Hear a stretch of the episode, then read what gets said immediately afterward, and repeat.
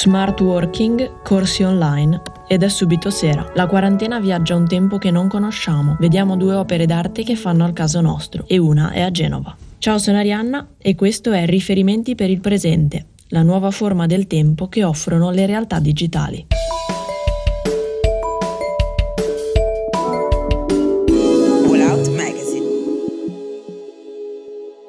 Abbiamo riflettuto su come la quarantena sta cambiando la nostra condivisione dell'intimità e abbiamo osservato quali nuovi significati assume il cibo. Ora è il momento di provare a fare sul serio. Concentriamoci sul tempo.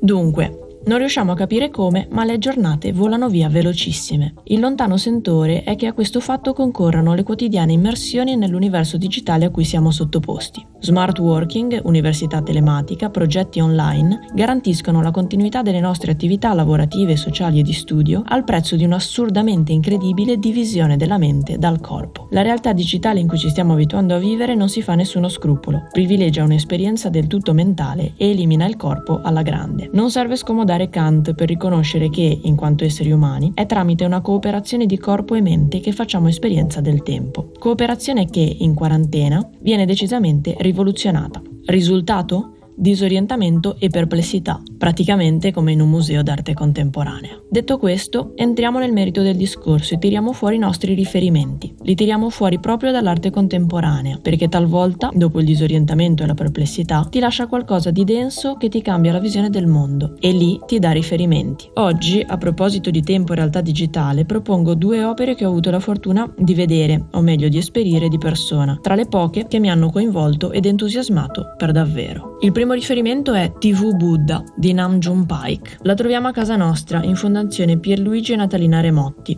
a Camogli. Un'altra chicca preziosissima nella nostra regione, troppo poco conosciuta. Ex convento sconsacrato con interventi di niente meno che Gilberto Zorio e Michelangelo Pistoletto. Questa la mettete sull'agenda come prima gita in programma dopo il lockdown, d'accordo? Si tratta di un'installazione che l'artista di origine coreana Nam June Paik realizzò più volte e in diverse forme. La prima fu presentata nel 1974 alla Galleria Bonino di New York. Quella di Fondazione Remotti consiste in una statua di Buddha a grandezza naturale in posizione meditativa, che contempla su un televisore la proiezione della sua immagine registrata da una telecamera a circuito chiuso posta sopra di esso. Un'opera fine, complessa e stratificata, realizzata da un pioniere della videoarte quale fu Pike. Tralascio ora di approfondire le consapevoli relazioni tra Oriente e Occidente e passato e presente, caratteristiche del suo lavoro. L'aspetto che mi ha colpito di più è la manomissione del tempo. La telecamera riprende Buddha e Buddha contempla la sua immagine in diretta, in un loop infinito. Tu, che sei visitatore, non riesci a capire finché non ti avvicini all'installazione e per vedere il televisore ti trovi a fianco della statua. Ecco che compari sullo schermo. Arriva l'emozione, prima di tutto imbarazzo e inadeguatezza di chi si sente un intruso. Sei dentro alla silenziosa meditazione di Buddha e non riesci a tranquillizzarti perché continui a sentirti fuori luogo. Stai interrompendo un ciclo eterno, sacro. Vorresti evitare, ma ecco che senti salire la sottile eccitazione del voyeur. Il nostro secondo riferimento è As You Go,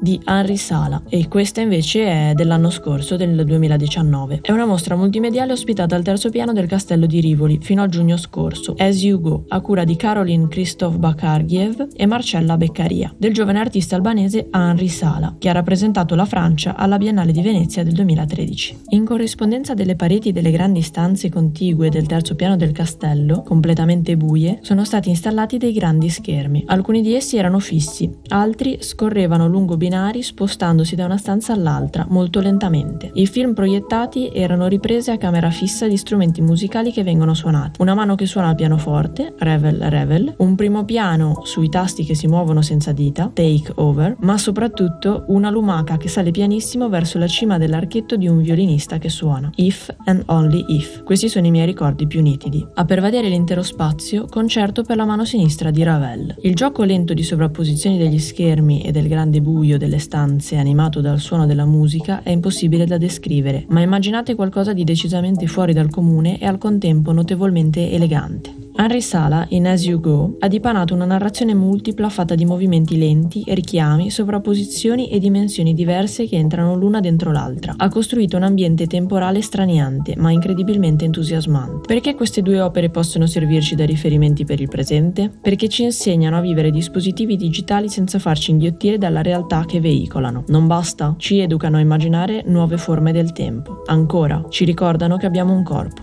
A me pare abbastanza, a voi? Se il mio articolo ti è piaciuto o se hai delle domande da farmi o vuoi aggiungere qualcosa, scrivimi alla mail che trovi nella descrizione del podcast o in fondo all'articolo su Wallout.